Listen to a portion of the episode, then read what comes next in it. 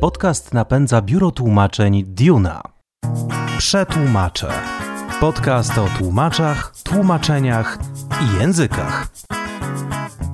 Witam serdecznie i zapraszam na Przetłumaczę. Podcast o tłumaczach, tłumaczeniach i językach. Tym razem mamy wyjątkowy temat, bo rozmawiać będziemy o tłumaczeniu pomiędzy zmysłami. Zwykle tłumaczy się z języka na język. Tym razem jednak opowiemy o ludziach, którzy dokonują przekładu między zmysłami wzroku a słuchu. Jak to robią? Posłuchajcie naszego gościa. Mariusz Trzeciakiewicz, Fundacja na Rzecz Rozwoju Audiodeskrypcji Katarynka. Fundacja Katarynka jest y, zarówno na wydarzeniach na żywo, ale y, ma też projekt, który jest kinem y, z audiodeskrypcją. Jak wy pracujecie? No szczególnie jeżeli pytasz o tą audiodeskrypcję na żywo, to jest to rzeczywiście zagadnienie bardzo, bardzo wymagające, e, wymagające od człowieka, której takiej, takiej e, audiodeskrypcji się podejmuje, ponieważ on po pierwsze musi znać materię, którą opisuje, a po drugie musi znać specyficzne potrzeby odbiorców z niepełnosprawnością wzroku. E, więc e, rzeczywiście tu jest potrzebny i odpowiedni e, warsztat językowy i wiedza gruntowna z zakresu percepcji osób niewidomych i słabowidzących, a także no taka po prostu sprawność językowa najczęściej.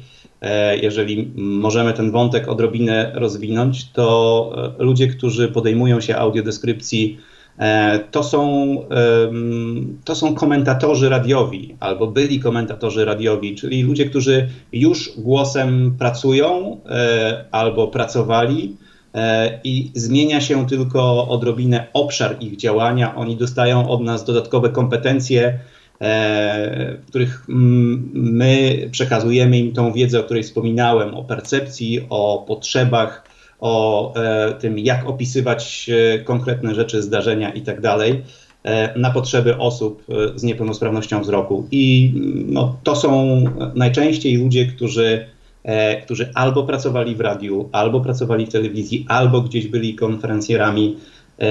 No i też ważne jest, żeby, żeby znali się z materią, którą opisują. Bo jeżeli mówimy na przykład o audiodeskrypcji sportowej, E, no to trudno sobie wyobrazić, że tutaj posadzimy na, na, na stadionie e, człowieka, który jest e, fanem teatru i on nam opisze z odpowiednią dynamiką mecz piłki nożnej na przykład.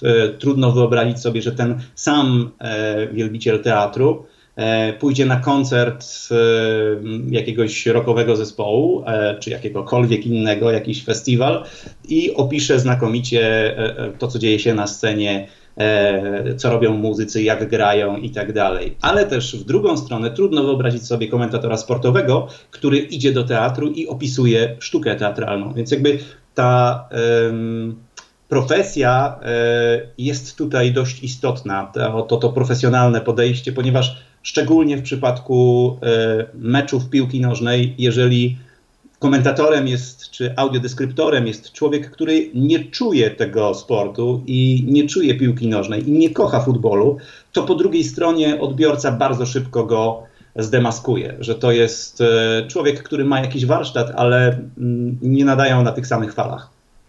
Powiedz mi e, jeszcze o waszym kinie bo e, chciałbym dowiedzieć się, jak to działa. Z perspektywy osoby, która e, ogląda filmy na monitorze, ekranie, etc., wydaje się to nie do pomyślenia, jak można obejrzeć film jednocześnie go nie widząc. Jak to działa?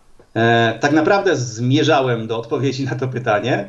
E, natomiast rzeczywiście to, e, jeżeli przechodzimy już do tej audiodeskrypcji może statycznej, e, tak ją możemy nazwać na potrzeby tej rozmowy, e, czyli nie na żywo, to tutaj paradoksalnie jest prościej.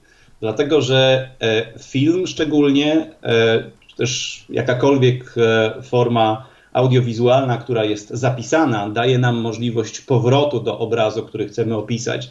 Czyli jakąś scenę możemy obejrzeć sobie raz, dwa, trzy, pięć, i wrócić do, do tego miejsca, które chcemy opisać, i znając tą scenę, możemy z niej wybrać te najważniejsze elementy i opisać te najważniejsze elementy, bo niestety trzeba wiedzieć, że audiodeskrypcja jest taką Mm, sztuką kompromisu i jest to bardzo często oparte o taki arbitralny wybór audiodeskryptora. Najczęściej my nie mamy tyle, tyle przestrzeni w filmie czy w jakimkolwiek innym medium, e, żeby móc opisywać wszystko. To też byłoby mm, trochę niecelowe, dlatego że audiodeskrypcja jest taka, taką techniką, która pomaga e, odebrać tą rzeczywistość, pomaga zrozumieć, pomaga zachować e, płynność narracji filmu. Natomiast My nie chcemy tego filmu zastępować, e, bo wtedy jakby cała frajda i, i przyjemność z oglądania gdzieś nam niestety ucieka. E, my chcemy tylko pomagać w budowaniu pewnych obrazów e, w głowie odbiorcy, który nie może tego zobaczyć własnym wzrokiem, więc koncentrujemy się na rzeczach, które są najważniejsze i szukamy takich miejsc, takich przestrzeni w filmie, które są e, wystarczające, żeby o tym opowiedzieć. E, a że tych przestrzeni no, bardzo często nie ma wiele, no to musimy wybierać te rzeczy, które dla zrozumienia e, historii w filmie opowiedzianej są kluczowe. Natomiast zdecydowanie jest to łatwiejsza rzecz niż komentowanie wydarzeń na żywo. E, które widzi się e, ad hoc, e, które, do których trzeba zbudować narrację na bieżąco. W przypadku szczególnie filmów możemy temu poświęcić odpowiednią ilość czasu. Potem również działamy postprodukcyjnie, czyli to, co zostało stworzone przez audiodeskryptora, jest nagrywane przez lektora, potem studio produkcyjne, które to wkłada w dokładnie w te miejsca, gdzie e, jest przestrzeń dla audiodeskrypcji, gdzie, gdzie została przewidziana. E, to tyle, jeżeli chodzi o technikę, natomiast jeżeli chodzi o e, sam odbiór i budowanie tych obrazów, mm, no to, to też jest, mm, jest już pewna dziedzina, mogę powiedzieć, że, że wiedzy, ponieważ audiodeskrypcja nie jest już techniką nową, ona zaczęła się e, w początkach lat 80. ubiegłego stulecia, więc mamy już pewne doświadczenia i e, pewne wytyczne, jak e, budować obrazy i jak je opisywać. Są pewne zasady, których się trzymamy, które zostały empirycznie zbadane, że to po prostu działa. Empirycznie myślę o tym w ten sposób, że E, robiliśmy różnego rodzaju opisy do tej samej e, części filmu albo do całego filmu i potem zbieraliśmy dane, jak e, odbiorcy czują, która, który opis bardziej im odpowiada i tak dalej.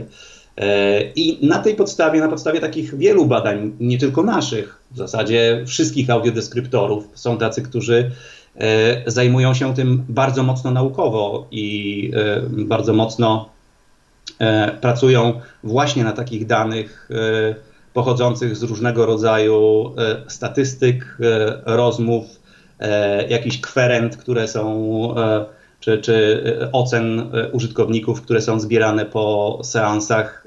To jest już dość dobrze zbadana E, e, technika, e, są zasady, którymi się, którymi się kierujemy.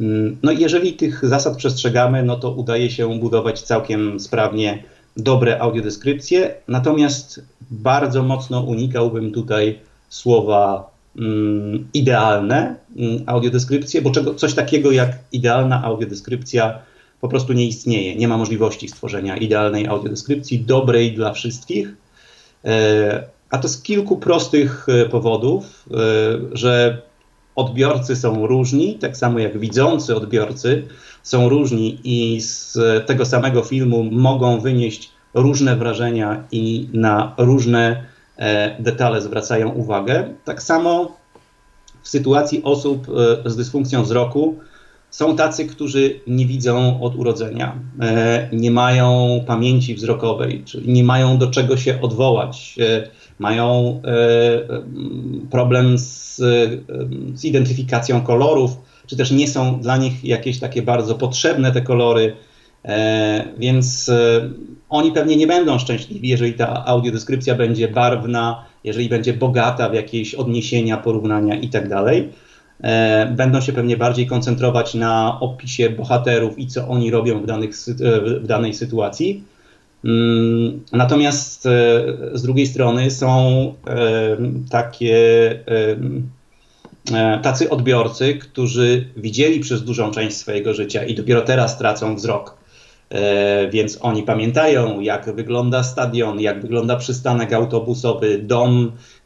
Jak, mają też odniesienie do, do, do takich bardziej abstrakcyjnych pojęć, jak przezroczystość, perspektywa, E, czy inne e, takie bardziej abstrakcyjne ujęcia naszego, naszego postrzegania. Więc oni pewnie tych detali będą oczekiwali trochę więcej. E, mamy również kobiety i mężczyzn. Kobiety bardzo są zainteresowane, jak są ubrani bohaterowie, bohaterki w filmie, jakie noszą stroje, suknie, cokolwiek. Natomiast e, pewnie dla mężczyzn to już jest mniej interesująca informacja. E, no i z tych prostych powodów e, nie ma czegoś takiego jak audiodeskrypcja doskonała. Nie da się tego stworzyć i ktokolwiek powiedziałby, że to jest możliwe, najpewniej albo nie ma wiedzy na ten temat, albo po prostu rozmija się z prawdą. To takie bardzo ładne i eleganckie określenie teraz.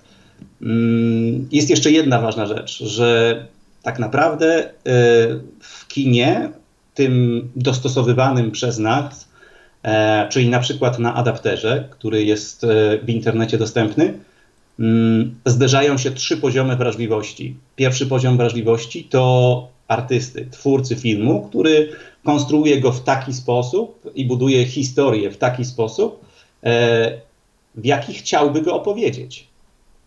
Potem pojawia się wrażliwość audiodeskryptora, który zwraca uwagę na takie elementy, które wydają mu się najważniejsze w filmie dla zrozumienia tej historii, którą opowiada reżyser. E, no i potem, czyli już dokonuje pewnej selekcji, i potem na końcu jest jeszcze wrażliwość odbiorcy, który e, no, może być różny, co wskazałem przed, przed momentem.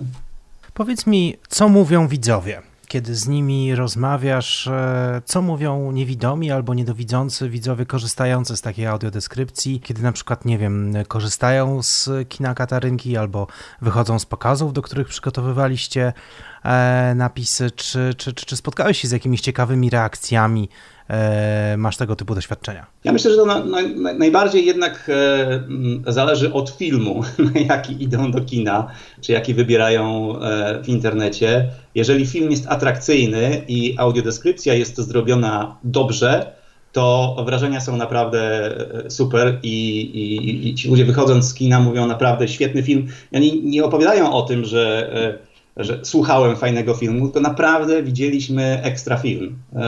To jest e, też charakterystyczne, że mm, osoby niewidzące, one nie mówią, że one słuchają filmu, one oglądają film. E, po to idą do kina, żeby film obejrzeć, a nie żeby go posłuchać.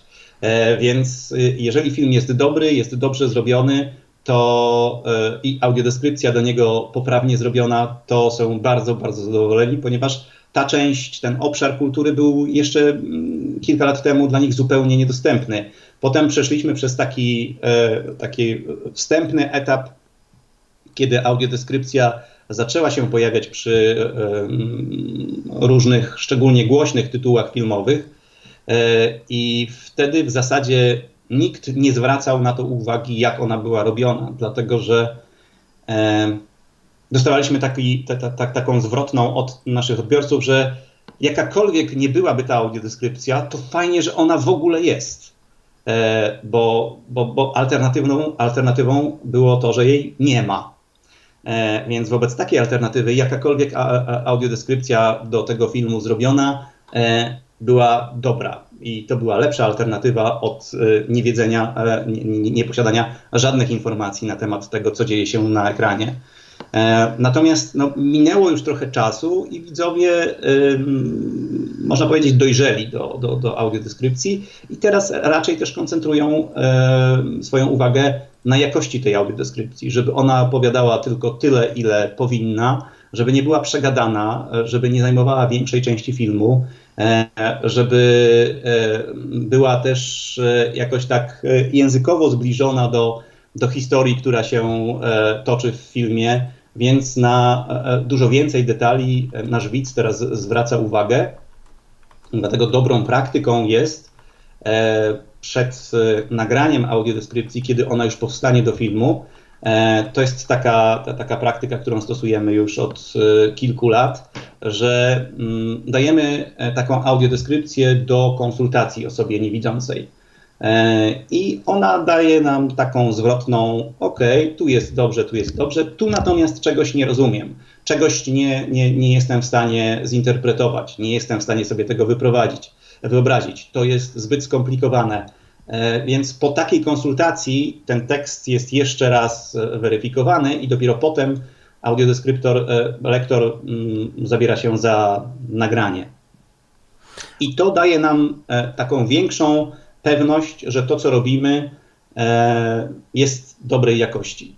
Jak szybko rośnie oferta audiodeskrypcji dla osób niewidomych? Nie mówię tylko o samym kinie Katarynki i miejscach, gdzie jesteście, ale w ogóle w Polsce, jak szybko rośnie oferta wydarzeń kulturalnych czy, czy, czy właśnie medialna dla osób, które mają dysfunkcję wzroku? Mogę powiedzieć, że to jest dobry czas dla audiodeskrypcji, ponieważ ten katalog filmów e, z audiodeskrypcją e, jest e, coraz większy i rzeczywiście tych filmów przybywa całkiem sporo. Natomiast ten przyrost nie jest tak szybki, jakbyśmy sobie tego życzyli. Jeżeli chodzi o filmy polskie, to tutaj są pewne regulacje prawne, które szczególnie dla filmów dofinansowanych z państwowych źródeł nakładają na twórców taki, taki obowiązek, że, że, że jeżeli mm, czy to jest e, Polski Instytut Sztuki Filmowej, czy Ministerstwo Kultury, jeżeli dokładają się do produkcji filmowej, to oczekują w zamian, że ta produkcja zostanie dostosowana z definicji i dla osób niesłyszących, i dla osób e, niewidomych. E, I dlatego też od lat trzech mniej więcej wszystkie filmy polskie, może nie wszystkie, ale znakomita większość, która korzysta z dofinansowania przy produkcji, wchodzą na rynek od razu z dostosowaniem. I, i to jest świetne rozwiązanie. Natomiast cała masa filmów e, z Hollywood, filmów z Europy i z całej reszty świata, która jest, jest e, wprowadzana na polski rynek, e, ona niestety audiodeskrypcji nie ma i nie ma też żadnych narzędzi prawnych, które by obligowały dystrybutorów, żeby wprowadzali na rynek filmy z dostosowaniem. Więc sytuacja wygląda w ten sposób, że tutaj dobra lub zła wola dystrybutora filmowego decyduje o tym, czy taki film e, wejdzie na rynek z audiodeskrypcją, czy e, wejdzie na rynek bez takiego dostosowania. E, I niestety, jeżeli chodzi o taką dobrą wolę, to nie wszyscy dystrybutorzy taką wykazują. I bardzo często jest tak, że wchodzą jakieś bardzo poważne tytuły i takie tytuły, które są no, hitowe i wiemy o tym, że na pewno one będą się cieszyły dużą popularnością, bo na pewno są, bo, bo są albo kandydatami do Oscara, albo tego Oscara już dostały. E, więc e, to są takie tytuły pewniaki, natomiast wchodzą i dla osób z dysfunkcją wzroku one są absolutnie niedostępne. I wtedy no, podnoszą się jakieś fora i, i, i jakoś w internecie zaczyna się dziać różnego rodzaju E, pospolite ruszenie, różnego rodzaju akcje nacisku na dystrybutorów, że my też chcielibyśmy obejrzeć, a nie możemy i tak dalej. Bardzo byśmy sobie życzyli, żebyśmy dotarli kiedyś do takiego momentu, e, że, e, że filmy wchodzą na rynek z audiodeskrypcją i z napisami dla niesłyszących. I to jest pewien standard, nad którym się nie dyskutuje, nad którym się nie rozmyśla. Natomiast na tym etapie wciąż jeszcze ten standard y, jest bardzo daleki, a wielu y, dystrybutorów, którzy wprowadzają e, filmy na rynek, e, myśli przez pryzmat finansów. E, audiodeskrypcja, czy napisy dla niesłyszących, czy, czy tłumaczenie na język migowy, to jest jakiś tam wydatek, nie wiem, rzędu dwóch, trzech, w zależności od tego, co chcemy tam w tym filmie umieścić, dwóch, trzech, czterech tysięcy złotych, co w przypadku budżetu ym, dystrybucyjnego to są jakieś śladowe y, pieniądze, to jest jakiś promil tego budżetu. Natomiast y, jeżeli myślimy przez pryzmat finansów, no to, no to trudno powiedzieć, że te 3 czy 4 czy, czy, czy 5 tysięcy złotych to będzie zwrot z biletów sprzedanych właśnie osobom e, niesłyszącym, niewidomym. E, więc jeżeli dystrybutor ma bardzo napięty budżet i nie czuje tego, że, że to nie o pieniądze tutaj chodzi, tylko raczej o pewien taki cywilizacyjny obowiązek udostępnienia filmu dla wszystkich odbiorców, którzy chcieliby go zobaczyć, a nie mają takiej możliwości, no to myślę, że tak długo jak, e, jak te finanse będą gdzieś tam E, z tyłu głowy nam wisiały, mm, no to pewnie e, nie doczekamy takiego momentu, że wszystkie filmy jakoś tak na rynku będą pojawiały się regularnie z audiodeskrypcją. Wielka Brytania jest takim punktem odniesienia, gdzie moglibyśmy szukać dobrych wzorców i inspiracji bo tam niemal 90% e, całego, e, całego katalogu filmów, które wchodzą do kina, one są dostosowane, mają właśnie dostosowanie w postaci audiodeskrypcji, napisów dla niesłyszących i tam tak, tak, tak naprawdę nikt o to nie pyta, e, czy to trzeba zrobić, czy nie, czy ktoś mnie bez tego rozliczy, czy nie, czy ja będę musiał za to zapłacić, bo wiem, że będę musiał za to zapłacić, ale to jest tak naturalne, że nie zadajemy sobie tego rodzaju pytań, ponieważ chcemy stworzyć ofertę dostępną dla wszystkich widzów, a niektórzy z nich mają szczególne potrzeby i odpowiadamy na te szczególne potrzeby. E, nieważne, że trzeba za to dodatkowo zapłacić. Jak powiedziałem, to jest jakiś promil budżetu e, i, mm, i produkcyjnego e, i promil budżetu dystrybucyjnego filmu. Więc jeżeli mm, jakoś tak mentalnie dojrzejemy do tego, że jest to dostosowanie oferty dla wszystkich widzów, również tych ze szczególnymi potrzebami, no to chyba łatwiej będzie nam wtedy zaakceptować taki stan rzeczy, że, że jest to naturalna sytuacja, że jeżeli sprowadzamy film z Hollywood i wprowadzamy go do, do polskiego kina, to wcześniej e, zlecamy audiodeskrypcję i, i, i, napisy dla niesłyszących. Wielkie dzięki za rozmowę. A Was, drodzy słuchacze i słuchaczki, już teraz zapraszam za tydzień na kolejny odcinek i dalszą część naszej rozmowy o tłumaczeniach między zmysłami. Do usłyszenia.